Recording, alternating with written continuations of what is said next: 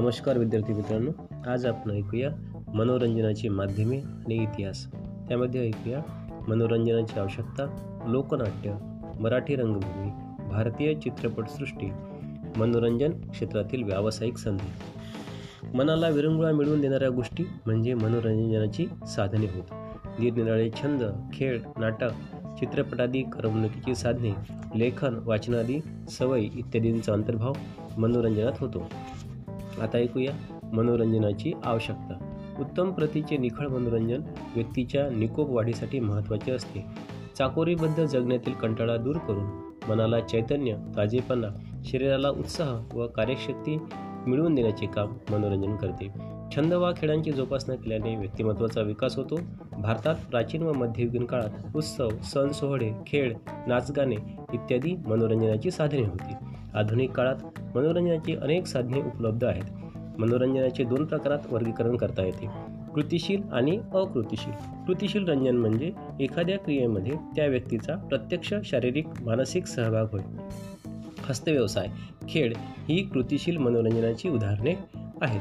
आपण जेव्हा खेळाचा सामना पाहतो संगीत ऐकतो चित्रपट पाहतो तेव्हा ते मनोरंजन अकृतिशील पातळीवर असते. आपण त्यामध्ये फक्त प्रेक्षक असतो. आता ऐकूया कठपुतळ्यांचा प्रयोग. मोहेंजो दडो हडप्पा ग्रीस व इजिप्त उत्खननात मातीच्या भावल्यांचे अवशेष सापडले आहेत. त्या कठपुतळ्याप्रमाणे वापरले असण्याची शक्यता आहे. यावरून हा खेळ प्राचीन आहे हे समजते. पंचतंत्र व महाभारत महाभारतात या खेळाचा उल्लेख आहे. प्राचीन भारतात या बाहुल्या बनवण्यासाठी लाकूड लोकर कातडे शिंगे व हस्तिदंत यांचा वापर करत असत. या खेळाच्या राज राजस्थानी व दाक्षिणात्य अशा दोन पद्धती आहेत. उत्तर प्रदेश महाराष्ट्र राजस्थान आसाम पश्चिम बंगाल आंध्र प्रदेश तेलंगणा कर्नाटक केरळ या राज्यात कठपुतळीचे प्रयोग करणारे कलावंत आहेत.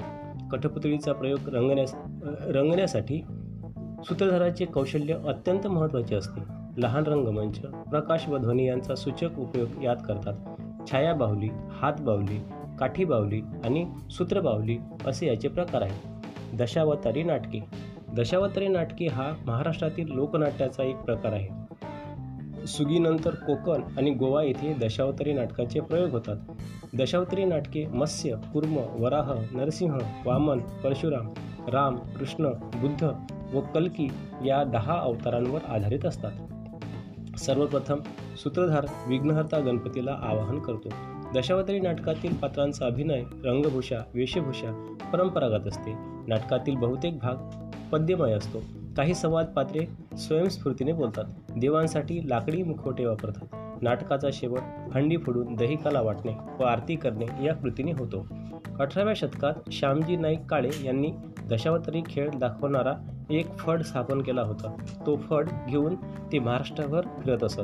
विष्णुदास भावे यांनी दशावतारी नाट्यतंत्राचे संस्करण करून आपली पौराणिक नाटके सादर केली. यामुळे मराठी नाटकाची पूर्वपीठिका दशावतारी नाटकापर्यंत जाते. आता ऐकूया भजन. टाळ मृदुंग किंवा पखवाज इत्यादी वाद्यांच्या साथीत ईश्वर गुणवर्णनपर व नामस्मरणपर काव्यरचना गाणे यास भजन म्हणतात. भजनाचे चक्री भजन आणि सोंगी भजन हे दोन प्रकार आहेत. चक्री भजन न थांबता चक्राकार फिरत भजने म्हणणे. सोंगी भजन देवभक्ताची भूमिका घेऊन संवाद स्वरूपात भजने म्हणणे. अलीकडच्या काळात संत तुकडोजी महाराजांनी खंजिरी भजन लोकप्रिय केले. उत्तर भारतात संत तुलसीदास महाकवी सुरदास संत मीराबाई आणि संत कबीर यांची भजने प्रसिद्ध आहेत. कर्नाटकात पुरंदरदास कनकदास विजयदास बोधेंद्र गुरुस्वामी त्यागराज आदींच्या रचना भजनामध्ये गायल्या जातात. गुजरातमध्ये संत नरसिंह मेहता यांनी भक्ती संप्रदायास चालना दिली. महाराष्ट्रात संत नामदेवांनी वारकरी पंथाच्या माध्यमातून भजन कीर्तनास प्रोत्साहन दिले. वारकरी संप्रदायाने नामस्मरणाचा प्रकार म्हणून भजनास वैभव प्राप्त करून दिले. कीर्तन कीर्तन परंपरेनुसार कीर्तन परंपरेचे आद्य प्रवर्तक नारदमुनी होत असे मानले जाते. संत नामदेवांना महाराष्ट्राचे आद्य कीर्तनकार मानतात. त्यांच्यानंतर अन्य संतांनी या परंपरेचा प्रसार केला. कीर्तनकारास हरिदास किंवा कथेकरी गुहा म्हणतात. कीर्तन करणाऱ्यास पोशाख विद्वत्ता वक्तृत्व गायन वादन नृत्य विनोद याकडे लक्ष द्यावे लागते. त्याच्या अंगी बहुश्रुतता असावी लागते. कीर्तन मंदिरात किंवा मंदिराच्या परिसरात केले जाते. आता ऐकूया ललित. महाराष्ट्रातील मनोरंजनाचा एक जुना प्रकार म्हणजे ललित. नारदीय कीर्तन परंपरेत या प्रकाराचा समावेश होतो. कोकण आणि गोवा भागात याचे खूप महत्त्व आहे. ललिताच्या सादरीकरणामध्ये धार्मिक उत्सव प्रसंगी उत्सव देवता सिंहासनावर बसली आहे असे म्हणून मानून तिच्यासमोर मागणे मागतात. ज्याला जे हवे असेल त्याला ते मिळो. सगळा गाव आनंदाने पुढच्या ललितापर्यंत नांदो. आपापसातले कलह ललितात मिळून मिटोत. कोणाच्याही मनात किलमिश न उरो. निकोपमनाने व्यवहार चालवत सदाचरणाने समाज वागो अशा प्रकारचे ही मागणे असते. नाट्यप्रवेशाप्रमाणे लळित सादर केले जाते. त्यामध्ये कृष्ण व रामकथा आणि भक्तांच्या कथा सांगतात. काही लळिते हिंदी भाषेतही आहेत. आधुनिक मराठी रंगभूमीला लळिताची पार्श्वभूमी आहे. भारूड आध्यात्मिक व नैतिक शिकवण देणारे मराठीतील रूपकात्मक गीत म्हणजे भारूड होय. पथनाट्याप्रमाणे भारूड प्रयोगशील असते. महाराष्ट्रात संत एकनाथांची भारुडे विविधता नाट्यात्मकता विनोद आणि गेयता यामुळे लोकप्रिय झाली. लोकशिक्षण हा संत एकनाथांचा भारुडे रचण्याचा उद्देश होता. तमाशा. तमाशा हा शब्द मुळात पर्शियन भाषेतील आहे. चित्ताला प्रसन्नता देणारे दृश्य असा याचा अर्थ आहे. विविध लोककला आणि अभिजात कलांचे प्रवाह सामावून घेत अठराव्या शतकापर्यंत तमाशा विकसत विकसित झाला. पारंपरिक तमाशाचे दोन प्रकार आहेत. संगीत बारी आणि ढोलकीचा फट संगीत बारीमध्ये नाट्यापेक्षा नृत्य आणि संगीतावर अधिक भर असतो. प्राधान्याने नृत्य संगीताचा समावेश असलेल्या तमाशात कालांतराने वग या नाट्यरूपाचा समावेश केला गेला. उत्स्फूर्त विनोदाच्या आधाराने वग रंगत जातो. तमाशाच्या सुरुवातीला गण म्हणजे गणेश वंदना गायली जाते. त्यानंतर गवळण सादर केली जाते. तमाशाच्या दुसऱ्या भागात मुख्य नाटक म्हणजे वग सादर केला जातो. इच्छा माझी पुरी करा आणि गाढवाचे लग्न यासारखे मराठी रंगभूमीवर गाजलेले प्रयोग हे तमाशाचे आधुनिक स्वरूप दर्शवतात. पोवाडा हा एक गद्यपद्य मिश्रित सादरीकरणाचा प्रकार आहे. पोवाड्यामध्ये शूर स्त्री पुरुषांच्या पराक्रमाचे आवेशयुक्त व स्फूर्तीदायक भाषेत कथन केले जाते. छत्रपती शिवाजी महाराजांच्या काळातील अज्ञानदास या कवीने अफजल खान वधाविषयी रचलेला आणि तुळशीदासाने रचलेला सिंहगडचा सिंहगडच्या लढाईचा पोवाडा प्रसिद्ध आहे. ब्रिटिशांच्या काळात उमाजी नाईक चापेकर बंधू महात्मा गांधी यांच्यावर पोवाडे रचले रचले गेले. संयुक्त महाराष्ट्र चळवळीच्या काळात अमर शेख अण्णाभाऊ साठे आणि गवानकर या शाहिरांनी रचलेल्या पोवाड्यांनी महाराष्ट्र गाजवला आणि पोवाड्यांच्या माध्यमातून जागृती करण्यात आली. आता ऐकूया मराठी रंगभूमी. ललित कला व्यक्तीने किंवा समुदायाने सादर करण्याचे स्थान म्हणजे रंगभूमी. ललित कलेमध्ये कलावंत आणि प्रेक्षक या दोहोंचा सहभाग आवश्यक असतो. नाट्यसंहिता नाट्यदिग्दर्शक कलावंत रंगभूषा वेशभूषा रंगमंच नेपथ्य प्रकाश योजना नाट्यप्रयोगाचा प्रेक्षक आणि समीक्षक असे अनेक घटक रंगभूमीशी संबंधित असतात. नृत्य आणि संगीत यांचाही समावेश नाटकामध्ये असू शकतो. नाटक हे बहुतेक वेळा संवादाद्वारे सादर केले जाते परंतु काही नाटकांमध्ये मूक अभिनय सुद्धा असतो. या प्रकाराला मूकनाट्य असे म्हणतात. दाक्षिणात्य भाषांमध्ये नाटकांना उत्तेजन दिले त्या तंजावरच्या भोसले राजवंशाने मराठी व दाक्षिणात्य भाषांमध्ये नाटकांना उत्तेजन दिले. त्या राजवंशातील राजांनी स्वतः नाटके लिहिली तसेच संस्कृत नाटकांची भाषांतरे केली. मरा महाराष्ट्रातील रंगभूमीच्या विकासात एकोणीसाव्या शतकाचे स्थान महत्त्वाचे आहे. विष्णुदास भावे मराठी रंगभूमीचे जनक म्हणून ओळखले जातात. सीता स्वयंवर हे त्यांनी रंगभूमीवर आणलेले पहिले नाटक होय. विष्णुदास भाव्यांनी लिहिलेल्या नाटकांनंतर महाराष्ट्रात ऐतिहासिक पौराणिक नाटकांबरोबरच हलक्या फुलक्या पद्धतीची प्रहसन प्रकारातील नाटकेही रंगभूमीवर आली. त्यामध्ये विनोदी पद्धतीने सामाजिक विषय सादर केले जात. सुरुवातीच्या नाटकांच्या संहिता लिखित स्वरूपात असत नसत. बऱ्याचदा त्यातील गीते लिहिलेली असली तरी गद्य संवाद उत्स्फूर्त स्वरूपाचे असत. मुद्रित स्वरूपात संहिता उपलब्ध असणारे पहिले नाटक वी ज कीर्तने यांनी अठराशे एकसष्ट साली लिहिलेले थोरले माधवराव पेशवे हे होय. या नाटकामुळे संपूर्ण लिखित संहिता असलेल्या नाटकांची नवी परंपरा सुरू झाली. एकोणीसाव्या शतकाच्या अखेरच्या पर्वात उत्तर हिंदुस्थानातील ख्याल संगीत महाराष्ट्रात रुजवण्याचे काम बाळकृष्णबुवा इचलकरंजीकर यांनी केले. त्यांच्यानंतर उस्ताद अल्लादिया खां उस्ताद अब्दुल करीम खां आणि उस्ताद रहिमत खां यांनी महाराष्ट्रातील रसिकांमध्ये संगीताची आवड निर्माण केली. त्याचा परिणाम होऊन संगीत रंगभूमीचा उदय झाला. किर्लोस्कर मंडळी या नाटक कंपनीची संगीत नाटके लोकप्रिय झाली. त्यामध्ये संगीत शाकुंतल हे अण्णासाहेब किर्लोस्करांनी लिहिलेले नाटक अतिशय गाजले. संगीत नाटकांमध्ये गोविंद बल्लाळ देवल यांनी लिहिलेले संगीत शारदा हे नाटक अत्यंत महत्त्वाचे आहे. या नाटकात जरठकुमारी विवाह या तत्कालीन अनिष्ट प्रथेवर विनोदी पद्धतीने परंतु मार्मिक टीका केली गेली. याखेरीज श्रीपाद कृष्ण कोल्हाटकर यांचे मूकनायक. कृष्णाजी प्रभाकर खाडीलकर यांचे संगीत मानाप्रमाण राम गणेश गडकरी यांचे एकच प्याला ही नाटके रंगभूमीच्या इतिहासात महत्त्वाची आहेत. मराठी रंगभूमीच्या पडत्या काळात आचार्य अत्रे यांच्या साष्टांग नमस्कार उद्याचा संसार घराबाहेर यासारख्या लोकप्रिय नाटकांनी रंगभूमीला सावरण्यास मदत केली. अलीकडच्या काळात झालेली वसंत कानेटकर यांचे रायगडाला जेव्हा जाग येते इथे ओशाळला मृत्यू. विजय तेंडुलकर यांचे घाशीराम कोतवाल विश्राम बेडेकर यांचे टिळक आणि आगरकर इत्यादी नव्या धर्तीची नाटके प्रसिद्ध आहेत. विविध विषयांवरील नाटके व नाट्यप्रकारांच्या आविष्कारांमुळे मराठी रंगभूमी समृद्ध झाली. नाट्य कलावंत म्हणून गणपतराव जोशी बालगंधर्व तथा नारायणराव राजहंस केशवराव भोसले चिंतामणराव कोल्हटकर गणपतराव बोडस इत्यादींची नावे अग्रक्रमान क्रमाने घेतली जातात. त्यांची मराठी नाटके मोकळ्या पटांगणात होत असत. ब्रिटिशांनी प्रथम मुंबईत प्ले हाऊस रिपन व्हिक्टोरिया ही नाट्यगृहे बांधली. त्यानंतर हळूहळू मराठी नाटकांचे प्रयोगही बंदिस्त नाट्यगृहात होऊ लागले. आता ऐकूया भारतीय चित्रपटसृष्टी चित्रपट. चित्रपट हे कलात्मकता आणि तंत्रज्ञान यांचा संगम असलेले माध्यम आहे.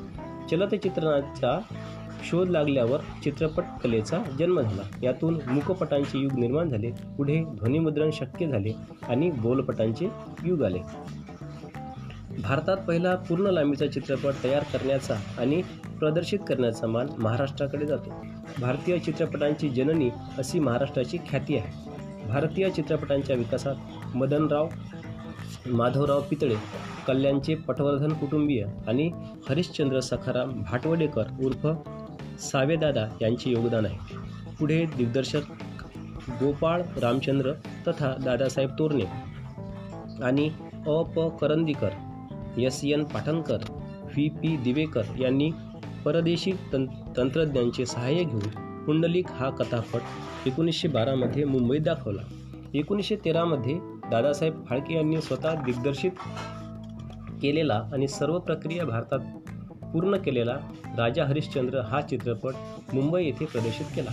त्या पाठोपाठ मोहिनी भस्मासूर सावित्री सत्यवान हे मुखपट आणि वेरूळची लेणी व नाशिक आणि त्र्यंबकेश्वर ही तीर्थक्षेत्रे यावर फाळके यांनी अनुबोधपट तयार केले. येथून पुढे ऐतिहासिक आणि पौराणिक विषयांवरचे चित्रपट तयार करण्याची परंपरा सुरू झाली. पुढे भारतात पहिला सिने कॅमे कॅमेरा तयार करणारे आनंदराव पेंटर यांनी चित्रपट निर्मितीत रस दाखवला. त्यांचे मावस बंधू बाबूराव पेंटर तथा मिस्त्री यांनी एकोणीसशे अठरामध्ये सैरंध्री चित्रपट काढला. सिंहगड हा पहिला ऐतिहासिक मुखपट. कल्याणचा खजिना बाजीप्रभू देशपांडे नेताजी पालकर हे ऐतिहासिक चित्रपट त्यांनी काढले. त्याखेरीज सावकारी पाश हा पहिला वास्तववादी चित्रपटही त्यांनी काढला. एकोणीसशे पंचवीसमध्ये बाजीराव मस्तानी चित्रपट काढणाऱ्या भालजी पेंढारकरांच्या ऐतिहासिक चित्रपटांमधून राष्ट्रीय विचारसरणीचा प्रसार होत आहे हे लक्षात आल्यावर ब्रिटिशांनी त्यावर निर्बंध घातले. कमलाबाई मंगुरकर या मराठीतील पहिल्या स्त्री चित्रपट निर्मात्या. त्यांनी सावळ्या तांडेल आणि पन्नादाई हिंदी हे बोलपट तयार केले. एकोणीसशे चव्वेचाळीसमध्ये प्रभात कंपनीने काढलेला रामशास्त्री चित्रपट काढला स्वातंत्र्योत्तर काळात आचार्य अत्रे यांनी महात्मा फुले यांच्या जीवनावर विश्राम बेडेकर यांनी वासुदेव बळवंत फडके यांच्या जीवनावर चित्रपट काढला. दिनकर द पाटील यांनी धन्य ते संताजी धनाजी हा चित्रपट काढला. प्रभाकर पेंढारकर यांचा बालशिवाजी हा चित्रपट महत्त्वाचा होईल मराठी भाषेमध्ये ज्याप्रमाणे ऐतिहासिक चित्रपट बनवले गेले त्याप्रमाणे हिंदी भाषेतही अनेक ऐतिहासिक चित्रपट बनवले गेले. स्वातंत्र्यपूर्व काळात बनवलेल्या हिंदी चित्रपटांपैकी सिकंदर तानसेन सम्राट चंद्रगुप्त पृथ्वीवल्लभ मुघले आजम इत्यादी चित्रपट इतिहासाचा आधार घेऊन बनवले होते. डॉक्टर कोटनीस की अमर कहाणी हा चित्रपट सत्य घटनेवर आधारित होता. स्वातंत्र्य चळवळीवर आधारित आंदोलन झाशी की राणी हे चित्रपट महत्त्वाचे होते. Bombay talkies Filmistan Rajkamal production R K studios Navketan इत्यादी कंपन्यांनी चित्रपट निर्मितीच्या क्षेत्रात भरीव कामगिरी केली. आता ऐकूया मनोरंजन क्षेत्रातील व्यावसायिक संधी. रंगभूमी आणि चित्रपट क्षेत्रांमध्ये इतिहासाच्या विद्यार्थ्यांना अनेक संधी उपलब्ध आहेत. नाटक नेपथ्य वेशभूषा केशभूषा रंगभूषा इत्यादींचे तपशील अचूक असण्यासाठी संबंधित ऐतिहासिक काळातील चित्रकला शिल्पकला स्थापत्य या विषयांचा सखोल अभ्यास असणाऱ्या जाणकारांना कला दिग्दर्शनाचे नियोजन करता येते किंवा त्यासाठी सल्लागार म्हणून काम करता येते. दोन संवाद लेखनाच्या प्रक्रियेत लेखक आणि लेखकांचे सल्लागार म्हणून भाषा आणि संस्कृतीच्या इतिहासाच्या जाणकारांची आवश्यकता असते. चित्रपट चित्रपटांमध्ये कथेशी संबंधित काळाच्या वातावरण निर्मितीचे तसेच पात्रांच्या वेशभूषा केशभूषा रंगभूषा इत्यादींचे नियोजन करण्याचे काम कला दिग्दर्शक करतात. या क्षेत्रातही इतिहासाच्या जाणकारांना प्रत्यक्ष कला दिग्दर्शक किंवा कला दिग्दर्शनासाठी सल्लागार म्हणून काम करता येते. चित्रपटांच्या संवाद लेखनासाठी भाषा व संस्कृतीच्या जाणकारांची आवश्यकता असते. आता ऐकूया.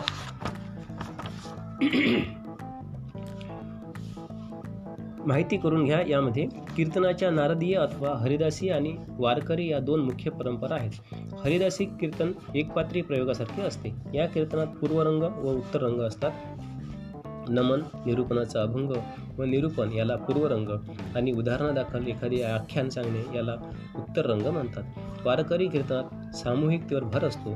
कीर्तनकाराबरोबर टाळकऱ्यांचा सहभाग महत्त्वाचा असतो. स्वातंत्र्य चळवळीच्या काळात राष्ट्रीय कीर्तन नावाचा नवा प्रकार पुढे आला. हे कीर्तन नारदीय कीर्तनाप्रमाणे सादर केले जाते.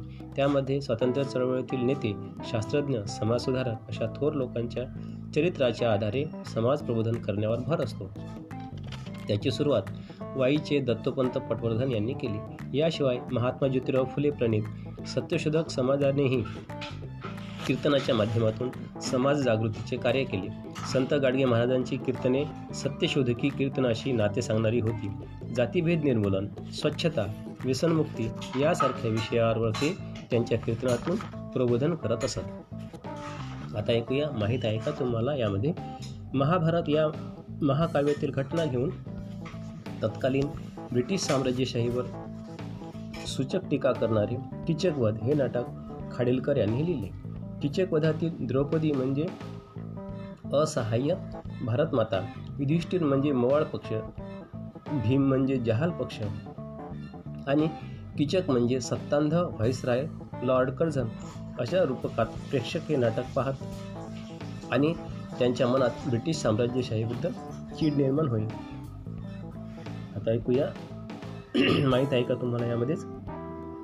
ख्यातनाम साहित्यकार वि वा. शिरवाडकर तथा कुसुमाग्रज यांनी शेक्सपियरच्या किंग लियर नाटकाच्या धर्तीवर लिहिलेले नटसम्राट हे नाटक खूप गाजले. या नाटकातील शोकात्मा नायक गणपतराव बेलवणकर हे पात्र शिरवाडकरांनी पूर्वीच्या काळी गाजलेले गणपतराव जोशी आणि नानासाहेब फाटक या नटश्रेष्ठांच्या व्यक्तिमत्वामधील रंगछटांची सरमिसळ करून निर्माण केले होते. आता माहिती करून घ्या यामध्ये.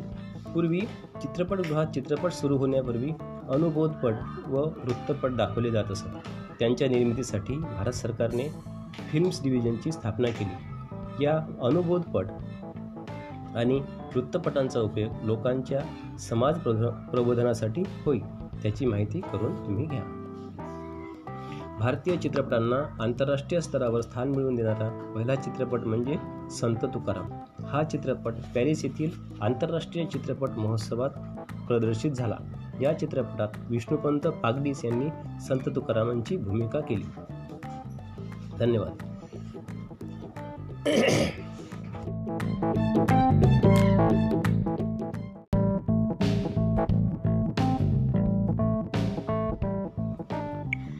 नमस्कार मित्रांनो आज आपण ऐकूया प्रकरण चार भारतीय कलांचा इतिहास. पहिल्यांदा ऐकूया कला म्हणजे काय? भारतीय मृतकला परंपरा तिसरं भारतातील ललित म्हणजेच अंगी कला परंपरा कला उपयोजित कला आणि व्यवसायाच्या संधी. सर्वप्रथम ऐकूया कला म्हणजे काय? स्वतःला आलेले अनुभव आणि त्यातून प्राप्त झालेले ज्ञान तसेच मनातील भावभावना इतरांपर्यंत पोचवाव्या ही प्रत्येक व्यक्तीची सहज प्रवृत्ती असते. या सहज प्रवृत्तीच्या प्रेरणेतून जेव्हा एखादी सौंदर्यपूर्ण निर्मिती केली जाते तेव्हा तिला कला असे म्हटले जाते. कला निर्मितीच्या मुळाशी कलाकाराची कल्पकता संवेदनशीलता भावनाशीलता आणि कौशल्य हे घटक अत्यंत महत्त्वाचे असतात. दृक्कला आणि ललित कला. दृक्कला आणि ललित कला अशी कला प्रकारांची विभागणी केली जाते. ललित कलांना अंगिक कला असेही म्हटले जाते. दृक्कलांचा उगम प्रागैतिहासिक काळातच झाला आहे. हे दर्शवणारे अनेक कला नमुने जगभरातील अश्मयुगून गुहामधून प्राप्त झालेले आहेत. लोककला आणि अभिजात कला याविषयी ऐकूया. कलेच्या लोककला आणि अभिजात कला अशा दोन परंपरा मानल्या जातात. लोककला ही एक अश्मयुगून काळापासून अखंडितपणे चालत आलेली परंपरा आहे. तिचा आविष्कार हा लोकांच्या रोजच्या जगण्याच्या भाग असतो. त्यामुळे या परंपरेतील अभिव्यक्ती अधिक उत्स्फूर्त असते. लोककलेची निर्मिती समूहातील लोकांच्या प्रत्यक्ष सहभागातून होते. अभिजात कला ही प्रमाणित नियमांच्या चौकटीत बांधलेली असते. ती आत्मसात करण्यासाठी दीर्घकालीन प्रशिक्षणाची आवश्यकता असते. कलाशैली कला निर्मितीची प्रत्येक कलाकाराची स्वतंत्र पद्धत म्हणजे शैली असते. एखादी पद्धत जेव्हा परंपरेचे रूप धारण करते तेव्हा ती पद्धत विशिष्ट कलाशैली म्हणून ओळखली जाऊ लागते. प्रत्येक संस्कृतीमध्ये वेगवेगळ्या कालखंडाशी आणि प्रदेशाशी निगडीत असलेल्या वैशिष्ट्यपूर्ण कलाशैली विकसित होतात. त्या शैलींच्या आधारे त्या त्या संस्कृतीमधील कलेच्या इतिहासाचा अभ्यास करता येतो. भारतातील दृक्कला परंपरा. दृक्कलांमध्ये चित्रकला आणि शिल्पकला यांचा समावेश होतो. चित्रकला चित्रकला द्विमितीय असते. उदाहरणार्थ निसर्गचित्र वस्तुचित्र व्यक्तिचित्र वास्तूंचे आरेखन इत्यादी चित्रे रेखाटली जातात. त्यासाठी शिलाखंड भिंती कागद सुती किंवा रेशमी कापडाचे फलक मातीची भांडी यासारख्या माध्यमांचा उपयोग केला जातो. उदाहरणार्थ अजिंठा लेण्यातील बोधिसत्व पद्मपाणीचे भित्तिचित्र. आता ऐकूया लोकचित्रकला शैली. अश्मयुगीन काळातील गुहाचित्रे अनेक देशांमध्ये आढळून येतात भारतामध्ये मध्य प्रदेश उत्तर प्रदेश बिहार उत्तराखंड कर्नाटक आंध्र प्रदेश आणि तेलंगणा या राज्यांमध्ये गुहाचित्रे असलेली स्थळे आहेत. मध्य प्रदेशातील भीमबेटका येथील गुहाचित्रे प्रसिद्ध आहेत. भीमबेटकाचा समावेश जागतिक सांस्कृतिक वारसा स्थळांमध्ये करण्यात आलेला आहे. गुहाचित्रांमध्ये मनुष्याकृती प्राणी आणि काही भौमितिक आकृतींचा समावेश असतो. पुराश्मयुग ते शेतीची सुरुवात होईपर्यंतच्या काळापर्यंत या चित्रांची शैली त्यांचा विषय यामध्ये बदल होत गेलेले आढळतात. चित्रांमध्ये नवीन प्राणी आणि वनस्पती यांचा समावेश झालेला दिसतो. तसेच मनुष्याकृतींच्या रेखाटनाच्या पद्धतीत आणि वापरलेल्या रंगांमध्ये सुद्धा फरक होत जातो. या चित्रांमध्ये काळा लाल पांढरा यासारखे नैसर्गिक द्रव्यांपासून तयार झालेले रंग वापरलेले असतात. त्या त्या काळातील लोकांचे त्यांच्या परिसरासंबंधीचे ज्ञान आणि नैसर्गिक स्रोतांचा उपयोग करून घेण्याचे तंत्रज्ञान यांचा विकास कसा होत गेला याची कल्पना या चित्रांद्वारे करता येऊ शकते. लोकचित्रकलेची परंपरा गुहाचित्रांच्या परंपरेशी नाते सांगणारी आहे.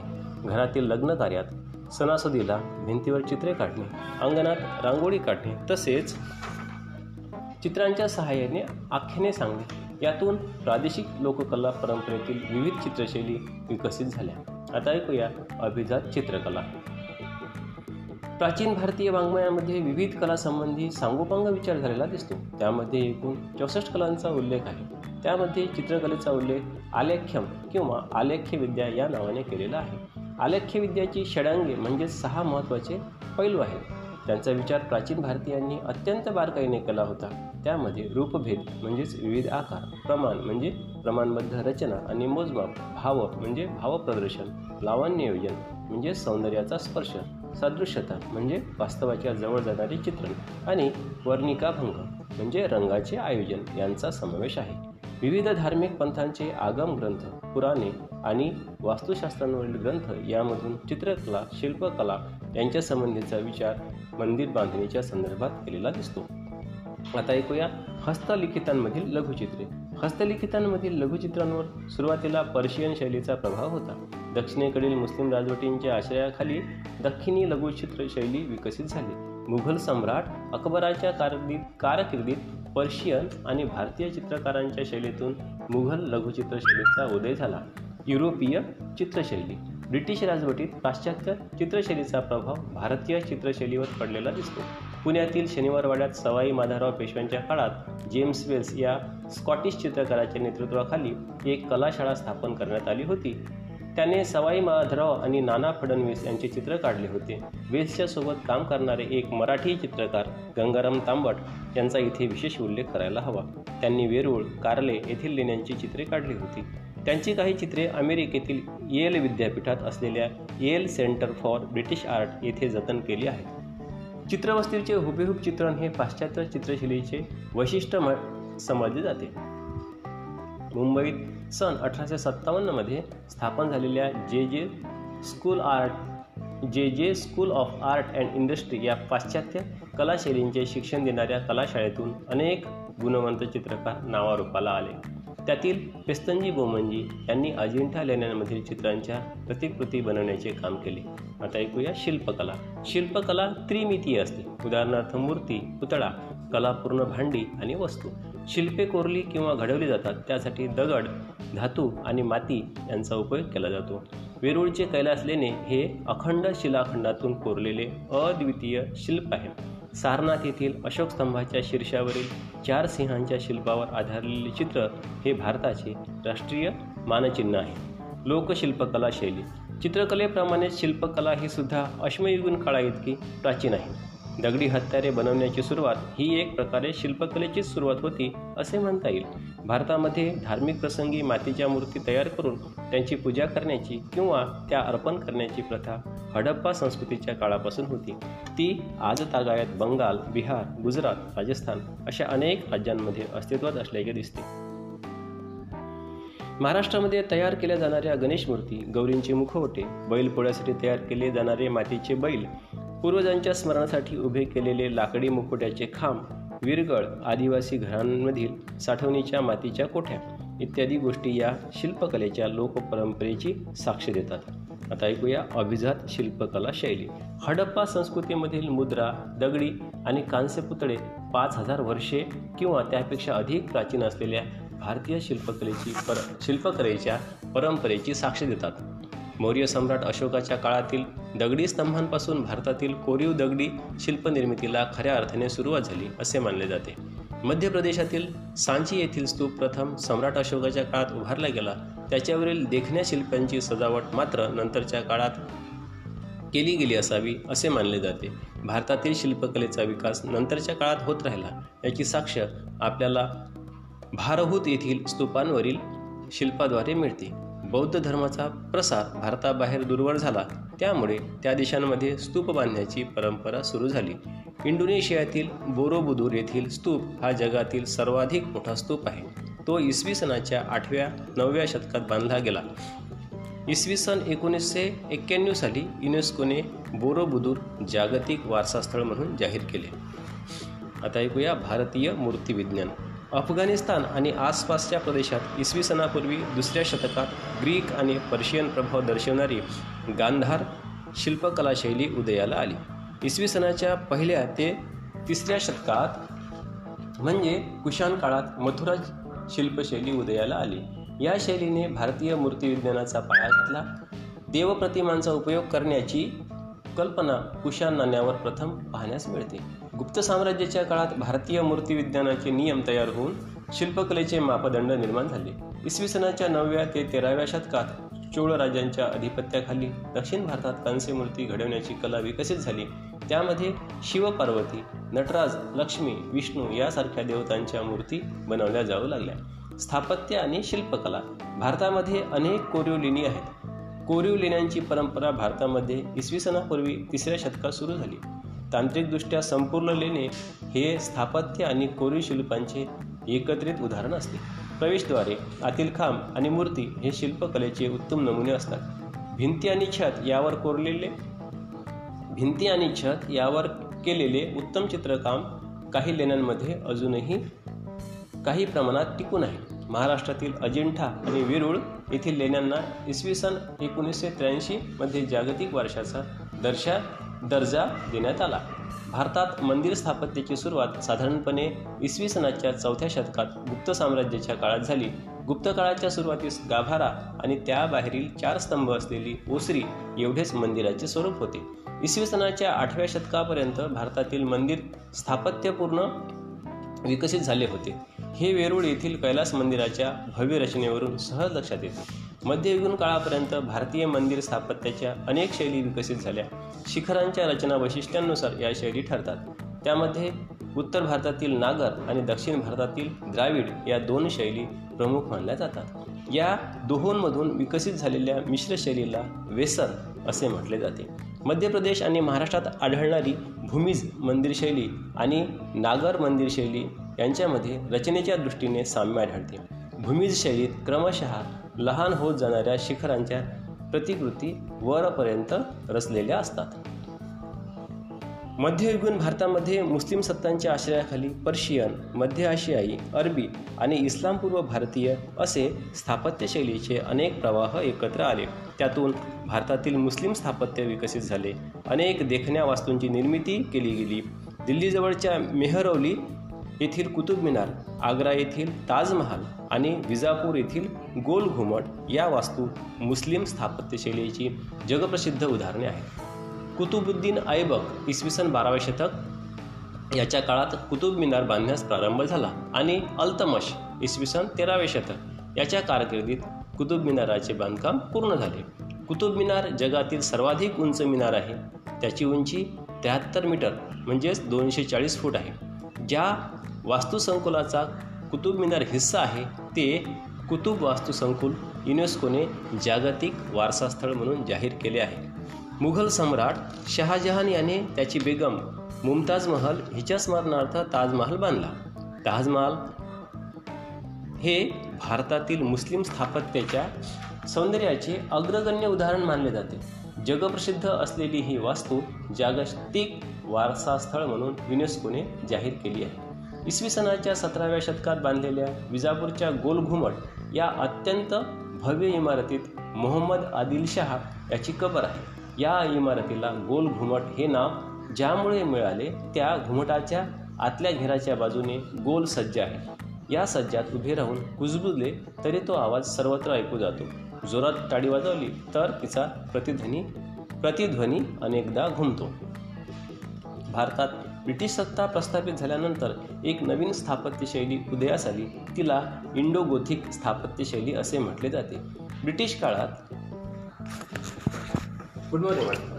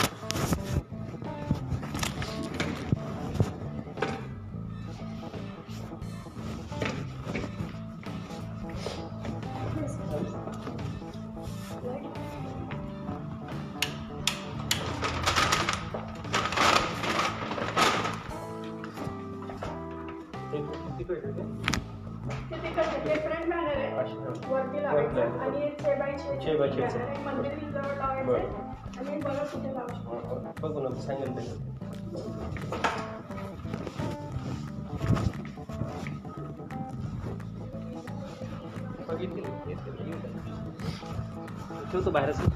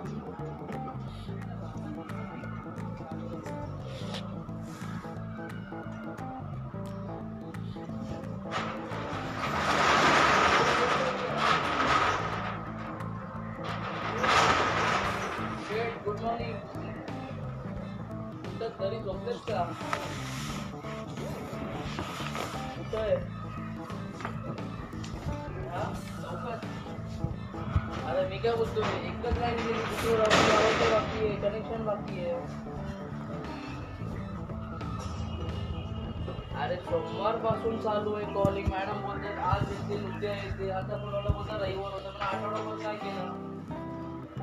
काय चालू आहे? पुन्हा वर्षाचं कनेक्शन घेतलंय पैसे घेऊन गेलंय.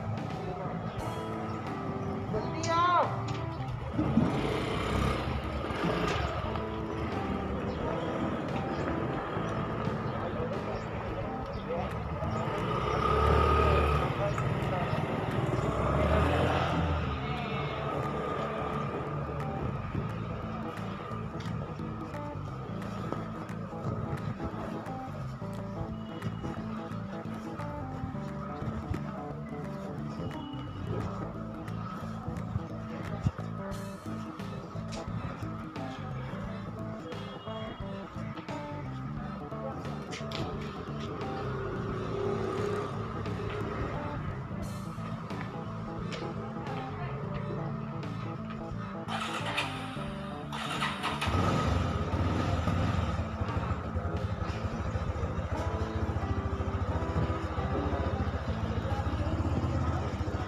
बोलते? Junior junior Khanna surname Khanna है आपका? सरनेम खत्री है हाँ। खत्री? खत्री खन्ना। खत्री हमारे एक बोगाटी है बोगाटी। बोगटी। है ना बोगाटी? है? भूख लगी है? हाँ? चॉकलेट चल चॉकलेट? आप किधर रहते सेक्टर दो नहीं वट वडगड हाँ। हाँ। ठंडी हवा चल रही है। ठंडी हवा चल रही है। है ना? ठंडी हवा चल रही है। हम्म ठंडी हवा चल रही है।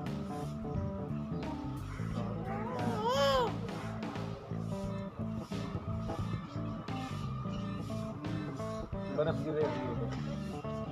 बर्फ़ गिर रहा है आपका इधर कश्मीर में। हाँ हमारा उधर आया था दो फुट गिरा दो फुट। इतना। हाँ ना बहुत ठंडी लगा जनवरी फरवरी मार्च मार्च से कम होगा तो फरवरी तक जाना है। वो जाने में जाने में हाँ। हाँ लगता है मेरा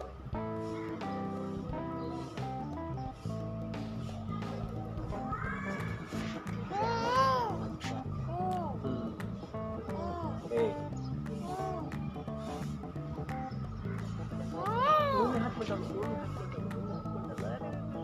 दांत खराब हो जाएंगे दांत ये आड़े तिड़ी निकलेंगे ठंडा ठंडा ठंड लग रहा है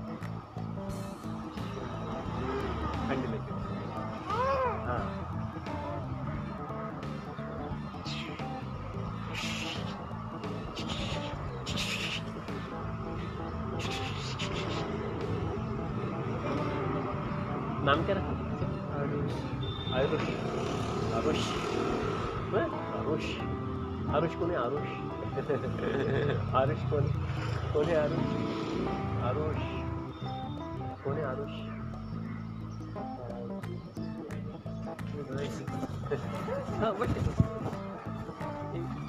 हे बट आरुष बात कर. रहा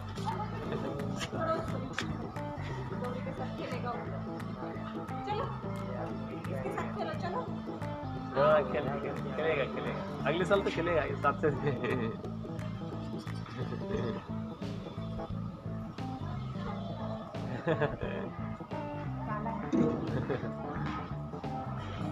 हाँ दीदी हाँ?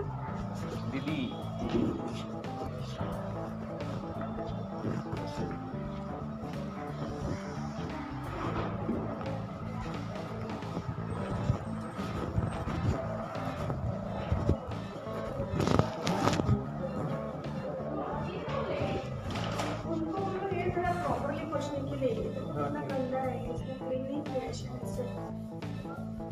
ये लिक्विड से कितना हाँ clean हाँ है। हाँ ये वैसे वैसा होना चाहिए ये ऐसे कैसे हो गया समझ में नहीं कोई भी आगे तो कराटे बनाना हाँ हाँ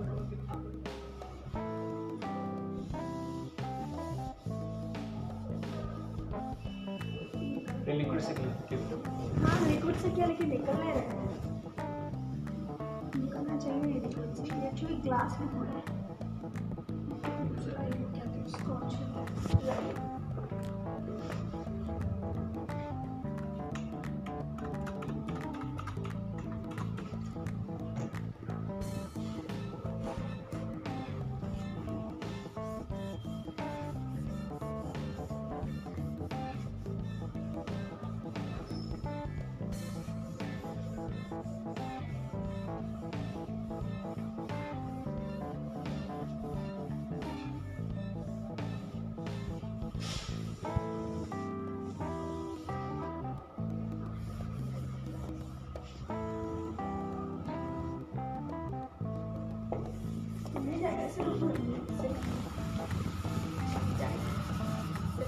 क्या डाला था? ये सोप है सर स्क्रॉच है ना तो शायद निकल जाएगा इससे।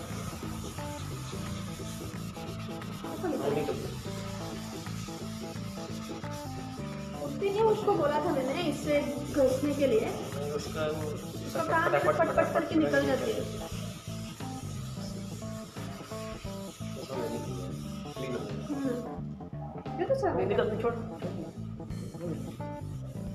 पूरा क्लियर हो गया वो सिर्फ पट पट पट पट करती है और भागती है बस ये देखो। हम्म। अच्छा टेबल है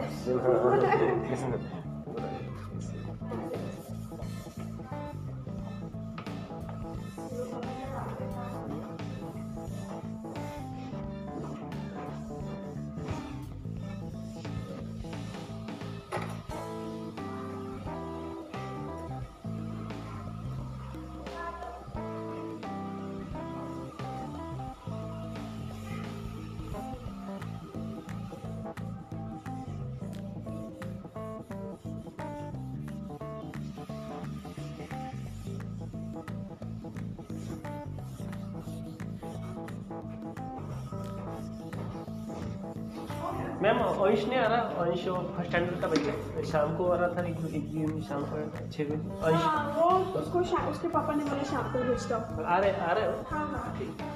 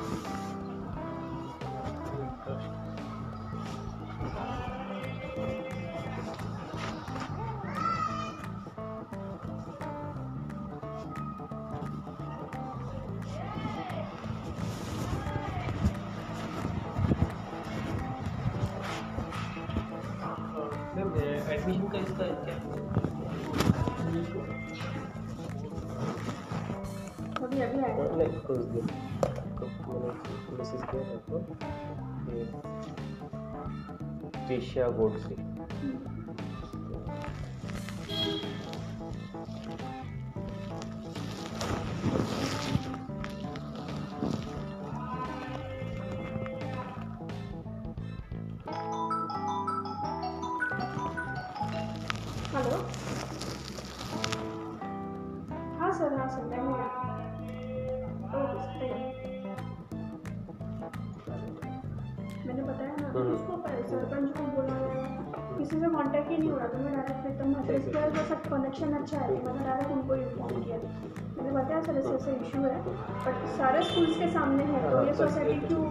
है।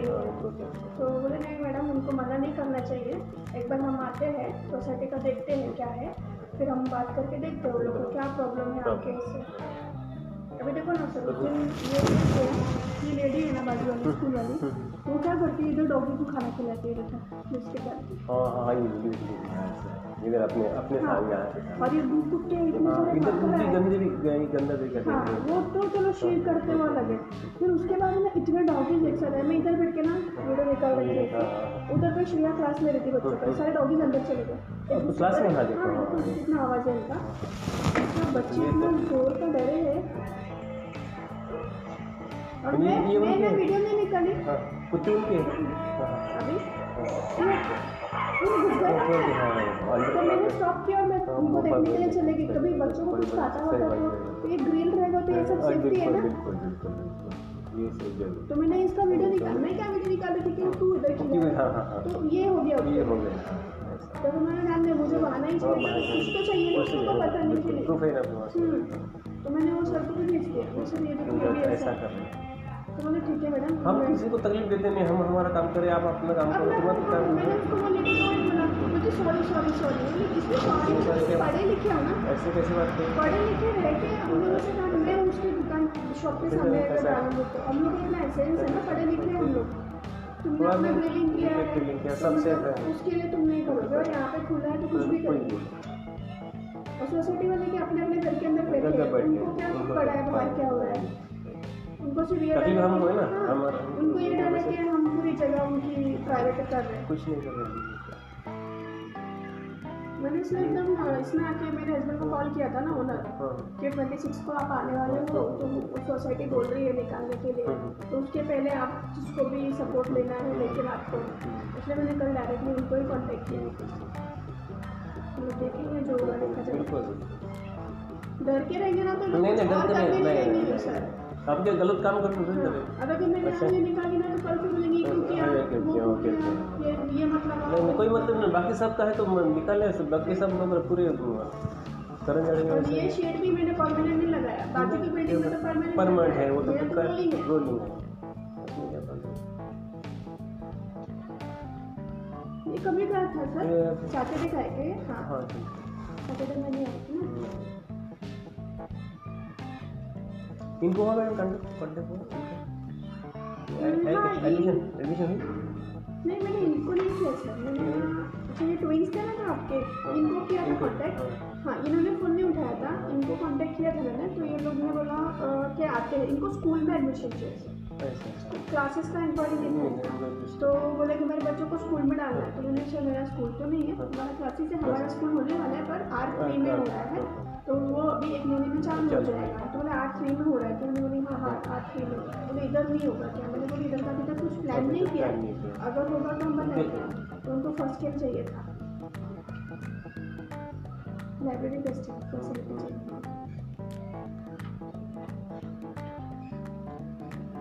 इनको कांटेक्ट एक बार ये बोले आएँगे ऐसा बोल सैटरडे है ना? तो मैंने चल आएँगे आ जाएँगे। फिर बंद था ना संडे हाँ हाँ। त्रिशा विश्वास बोर्ड से करंदरे छत्तीसगढ़ मेरा हो गया मेरा नहीं है ये लोग वापस चले गए हैं। हम्म, हम्म, दोनों की वर्किंग है तो ये तो कैसे है? तो सेवन, इसके बाद फाइव। ये त्रिशा उनकी बेटी का नाम बेटी का नाम है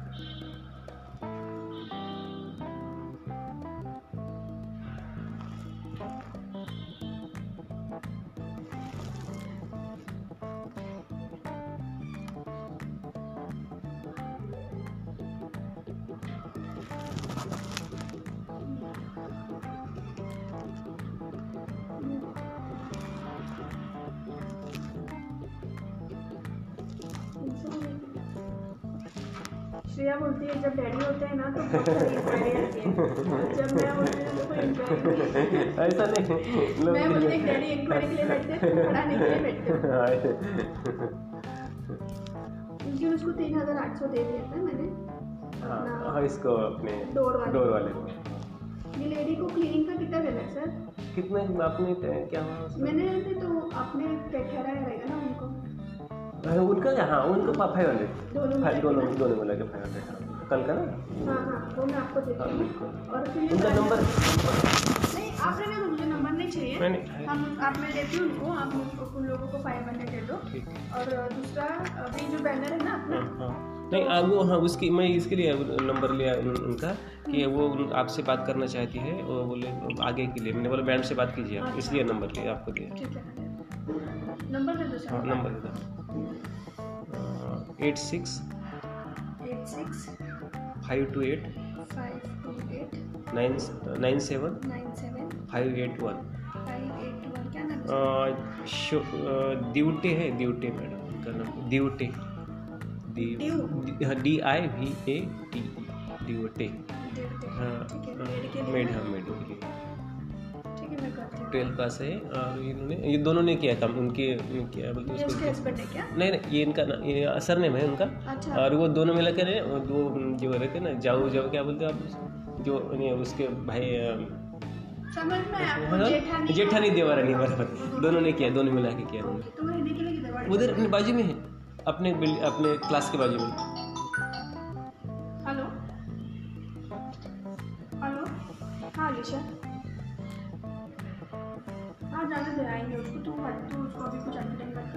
कर दे ठीक है ठीक है मैं करती हूँ चलो। हाँ हाँ।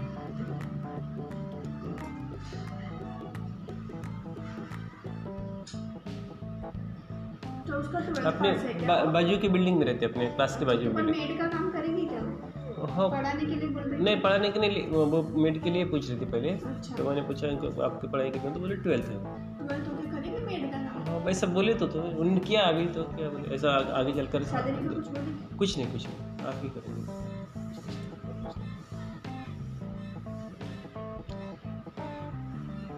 अपने बाजू जो अपने बिल्डिंग है ना उसके बाजू की बिल्डिंग तो रेंट पे रहती है रेंट पे रेंट पे।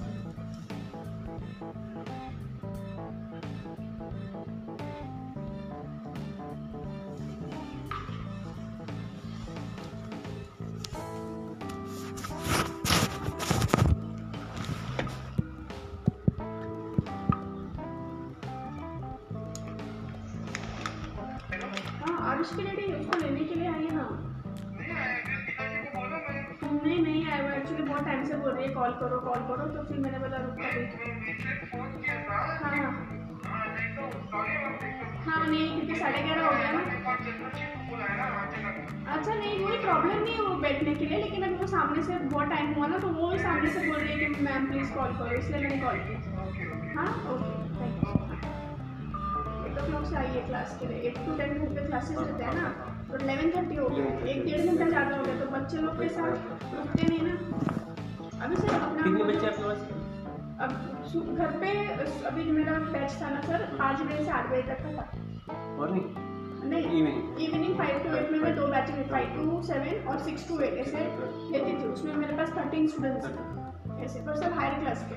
हाँ तो उसमें से अभी मैंने क्या करी श्रेया को दो ऑनलाइन के लेते थे। तो ऑनलाइन ले लेते थे उसको। बस उनके पेरेंट्स को बोला कि ऑनलाइन लेंगे वो मैथ्स ऑनलाइन होगा बाकी सब्जेक्ट में ऑफलाइन लेंगे वैसे तो कैसे बोले कि हम ऑफलाइन भेज रहे तो ऑनलाइन चूक करवा रहे हैं?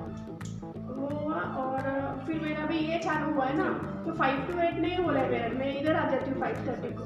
तो मैंने आधे बच्चे मॉर्निंग एट टू टेन में ले लिए हाँ। और आधे थ्री टू फाइव में। तो फाइव फिफ्टीन तक जाते हैं ना तो फिर मैं इधर आती हूँ। और फिर मेरा स्कूल का टाइमिंग रहता है सुबह दस से एक बजे तक। तो अभी आज इधर आने वाले थे लोग तो मैंने उनको बोला कि आज थोड़ा लेट आऊँगी बारह बजे तक आती हूँ। तो बोले है मेरा ये एक सेटअप हुआ ना तो बाकी छोड़ सकते बस मैं फिर आपके ऑटो ऑटो मोड पर चल रहा हाँ अभी वो छोड़ देंगे ना फिर इधर का रेंट निकालने के लिए तकलीफ़ हो जाएगा। तो उधर से जो भी पैसे जनरेट हो जनरेट हो गए एटलीस्ट रेंट में काम आ जाएगी। इसके चक्कर में वो बंद करूँगी ना तो लॉस हो जाएगा। वही हस्बैंड बोले कि अभी देखते हैं एक मई जून तक इधर का क्या रिस्पॉन्स है फिर जून से घर का बंद कर फुल टाइम इधर बैठ सकते हैं। श्रेया भी मॉर्निंग में पूरा ब्लॉक रहती है और सारे ऑनलाइन वाले में श्रेया ब्लॉक रहेगी तो इधर पढ़ाने के लिए कोई तो लगेगा ना फिजिकली उसके ऊपर इतना बर्डन नहीं डाल सकते। और इधर क्या होता है पंद्रह बच्चे भी एक साथ पढ़ा सकते हैं। हाँ, ऑनलाइन में होता है कि एक ही बच्चे को हम लोग को। दो घंटा देना पड़ता है तो वो लॉस हो जाता है। है। पेरेंट्स को समझते नहीं अभी हम लोग फ़ीस का बोल रहे हैं ना तो मैम कम करो मैडम फिर इसका थोड़ा ये कीजिए क्योंकि दूसरे भी एक कल आए थे कड़मगुली से। अपना बैनर कौन का- करता अपना? ये बैनर का काम कौन करता? लाडगे है क्या? काला सावला सा वही करता? हम्म, तो वो आए थे और दो चार लोग आए थे कल कलमगुली से आए बोले हम हम्म, अ, देखना है वो भी बैनर का काम मैंने किया ऐसा उसने किया लाडगे ने सेक्टर दो में रहता है? सेक्टर चार में रहता है? हाँ हाँ हाँ, इधर पीछे। पीछे है? ना? नैतिक वाले नैतिक नै- नाम नैतिक, है नैतिक उसके शॉप का नाम बिल्कुल, है। बिल्कुल। हाँ। तो वो आए थे फिर वो बोले देखा हमको भी ऐसा करना है बाजू पे डाल डालना है। और ठीक है कलम का सीनियर इंजीनियर का इंजीनियर का वगैरह करना है ऐसा वगैरह अच्छा। चार पाँच लोग आए थे हम्म, और सब टीचर है बोले पूरा ग्रुप है हमारा। तो सर, इंजीनियरिंग लेवल पे डालना है। ऐसा बोल रहे बोल रहे थे बढ़ेगा हाँ बिल्कुल बहुत बड़ा इसलिए हमें बहुत ही अलर्ट रहना पड़ेगा और हाँ दूसरी बात अपनी वेबसाइट मैडम क्रिएट की है है। ज़रूरी वेबसाइट से कैसा होता है अपना जो टारगेट जो अपना कस्टमर है तो वो टारगेट अपने एरिया में पाँच किलोमीटर के दायरे में हम कर सकते हैं। जिनको चाहिए वो फटाफट अपने निकालेगा हमारी ऐड देखेगा। और सिक्सटी सेकंड की ऐड करेंगे मैन्युअली ऐड करेंगे। समझो आपका चेहरा आप बोलेंगे हमारे ये फीचर है ऐसा है। बिल्कुल आप वो करेगा लड़का वो क्या कैमरा वगैरह करके क्या है तो जल्दी ऐड डालेंगे। क्योंकि हमें बहुत तेज़ी से भागना ही पड़ेगा। अब क्योंकि कंपटीशन देखिए अभी वो ये गुणवान भी हो गए। अभी वो सर बोल रहे थे कल बोल रहे यही पीछे पीछे बोल रहे हैं तो ये को भी बात दूसरी गुणवान के लिए उधर है। और वो दिव्या ट्विटर वाले वो भी सर बोल रहे थे सर आइए आप। मैंने बोला मैंने बोला आपने नहीं बोला इसलिए मैंने ज्वाइन किया। हाँ। जो हमारे सर है ना दिव्या हाँ, हाँ। तो उनका भी कल कंटिन्यू फ़ोन आ रहा है। मैंने बोला मैंने ज्वाइन किया। पहले आपको बोला था पूछा मैंने आपने बोला कि नहीं करना है हमें पहले फ़ूड में देखना है आखिरी में एजुकेशन करना है। हम्म, बोला ठीक मैंने ज्वाइन किया।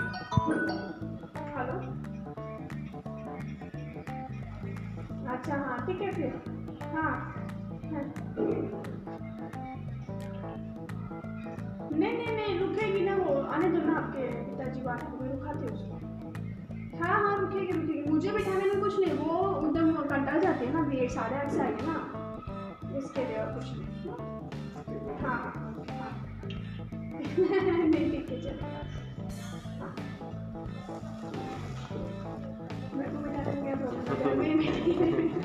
कौन सी स्टैंडर्ड में? बच्ची वो थर्ड से है। छोटी बच्ची। न्यू हॉरिजन के बच्चे हो।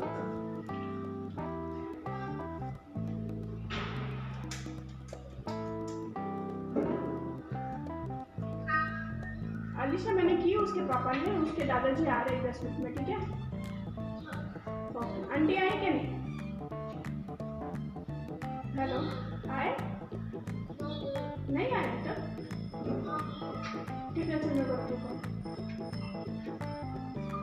अलीशा आपकी डॉटर लड़की ये कौन सी स्टैंडर्ड में नाइन्थ नाइन्थ क्लास में है और स्कूल डीएसपी डीपीएस में? इतनी मैंने निकाली उधर से इस साल। मतलब एक साल मैंने नर्सिंग में रखती हूँ फिर टेंथ में ना ट्रैवलिंग में टाइम चला जाएगा तो पढ़ाई कमी होगी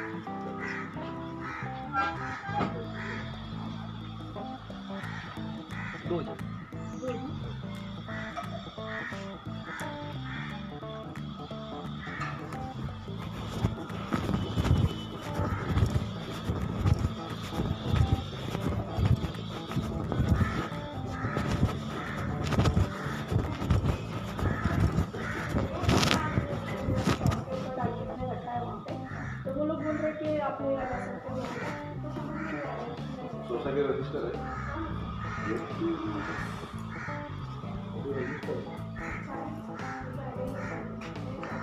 आहे, आहे. एक चेअर हां,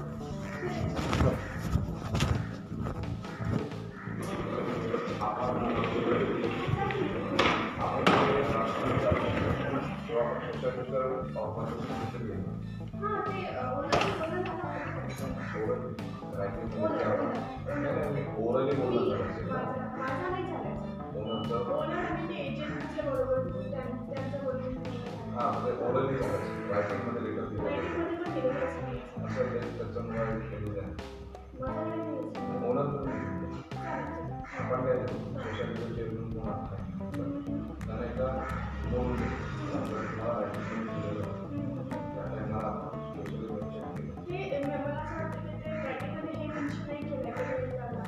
पण आपण स्टुडंटचं ठेवतोय ना. त्या हिशोबाने मग आम्हाला जर हे झालं. आपण कोणता विषय करतो की आम्ही अशी अशी परमिशन मागतोय कारण की लहान मुलांचा त्रास होऊ शकतो आम्हाला परमिशन द्यावी. आम्ही परमिशन अगोदरच घेतलेली आहे. जर तुम्ही परमिशन नाकारत असाल आणि ह्यापुढे काही कुत्र्यांनी किंवा कुठल्या जनावरांनी तर त्याची सर्वस्वी जबाबदारी बरोबर पण देऊ शकतो. आलं तर लक्षात सर्वस्वी जबाबदारी ही सोसायटीच्या मेंबर्सची असेल आपल्या माहितीसाठी आम्ही आपल्याला सूचना देत. सदर रवाना. एक सोसायटी अध्यक्ष दुसरं सरपंच त्या जिल्हा परिषद अध्यक्ष. लक्षात आणि सगळं पोलीस स्टेशन कसं असतं. हे लोक असतात असतात आपण पण त्यांना व्यवस्थित पॉईंटनुसार दिले त्यांना माहिती की इथं जर काय झालं तर आमच्या आराम होऊ शकतो आणि त्याच्यात आपण मेन्शन करू व्यवस्थित मला पत्र आलं की आपण इथे स्कूल चालू करतोय ओनर कसं असतं सगळं द्यावं लागतं माझे आहे एज्युकेशनला असं असं ते त्यासाठी परवानगी द्यावी म्हणून कारण की आपण काय छोटंसं जेव्हा मशीन टाकलं की उद्या शिफ्ट करू शकतो आपण एक बिझनेस आपण करतो आहे आणि एज्युकेशन फील्डमध्ये तुम्ही ती लेटर दिलं असेल त्याची रिसिव्ह असेल बरोबर? तर त्याच्यामध्ये मी तुम्हाला ड्राफ्ट बनवून देतो. त्याप्रमाणे आपण तुम्हाला त्याचा एक रिसिव्ह मला करा तर त्या अनुषंगाने मी बनवतो आणि करून देतो. त्याचं उत्तर काय आहे ते करून घेऊ कारण की कसं आहे आम्ही तिथे येऊन सोसायटीवाल्यांना दळणदेवाणी निघून जातो. मी आता दुसरी भाषेत करतो दादांच्या. दादा बोलले आणि सोसायटीला दळणदेऊन उभं राहून तुम्हाला कंपाऊंड टाकून पण देतो. आम्ही निघून करा तिथे तुम्हाला त्यांच्यासोबत पुढे काम करायचं. दरवेळेला आम्ही येऊ त्यात नो डाऊट पण काम करताना मध्ये मुद्दाम काहीतरी तुमच्यासमोर चार गाड्या उभ्या करणार त्याला आपण ऑब्जेक्शन देऊ शकत. तुम्हाला त्रास कसा आहे? वरतून पाणी टाकली वरतून काहीतरी तुमचं हे असं गडवाला टाकलं. त्रास आहे तर त्रास माणूस कसं म्हणून आपण स्मूथली जेवढा आपल्याला निघता येईल पेपर वर्कमध्ये तो आपण प्रयत्न करू बरोबर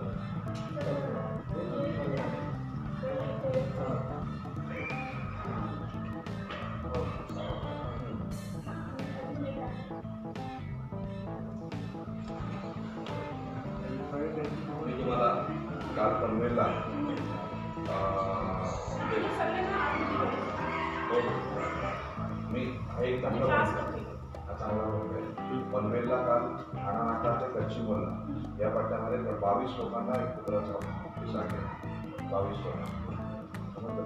तर त्या घटनेचं सुद्धा आपण उल्लेख करू. अशा प्रकारची घटना आपल्या इथे होतात छोटी मुलं असतात. नाकारता येत नाही. आपल्या इथे सुद्धा असोसिएशन आहे. तरी त्यांच्या काळजीपोटी आपण सहकार्य करावे ही अपेक्षा. गुड फेट द्यायचं असेल तर नाही करायचं तर लेटरची कॉपी घ्या. मग पाहिजे घेतो. आपण इथे तुमचं त्याच्या अनुषंगाने परमिशन आपल्या आहे त्या सगळा उल्लेख करतो मला काम म्हणून महत्वाचं वाद नाही नाही काम नव्हतं इश्यू नाही आहे सर. टोटल आहे सर. टोटल सगळे पण प्रायव्हेट स्कूल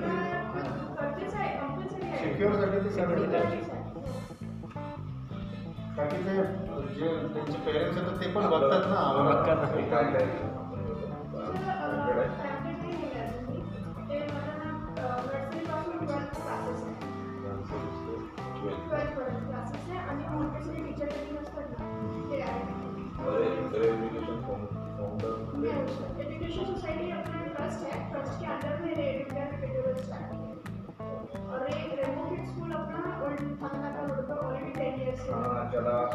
आपलं तो खीर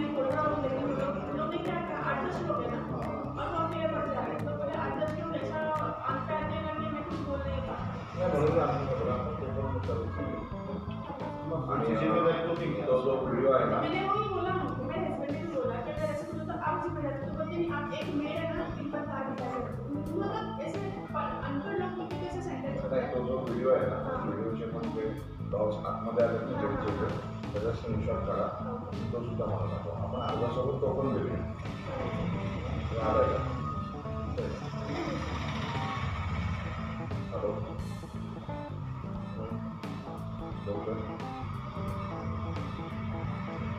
काय म्हटलं?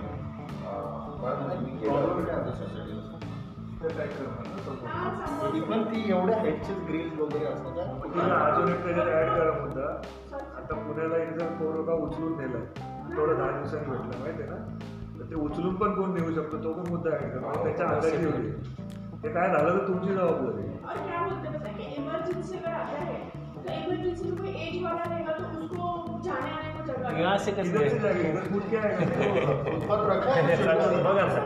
सर काहीतरी बोललं सर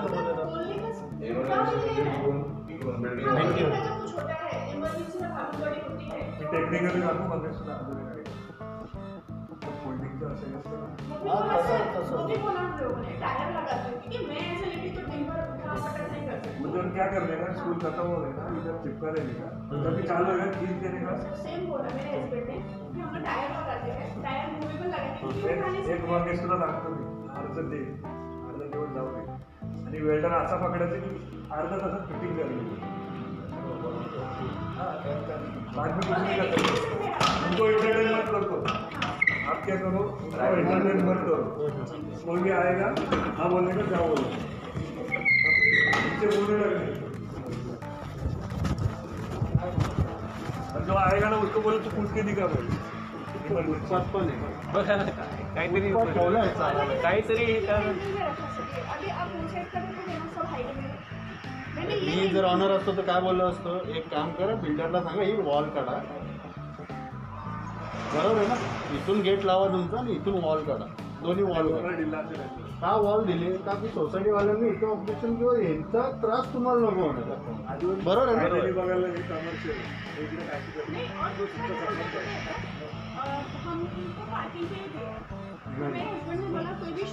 पार्किंग ही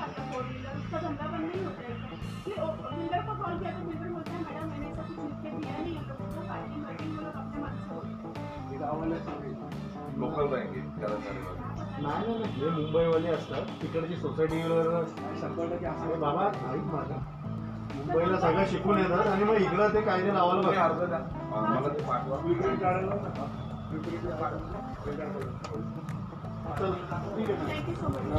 होईल ते काम काही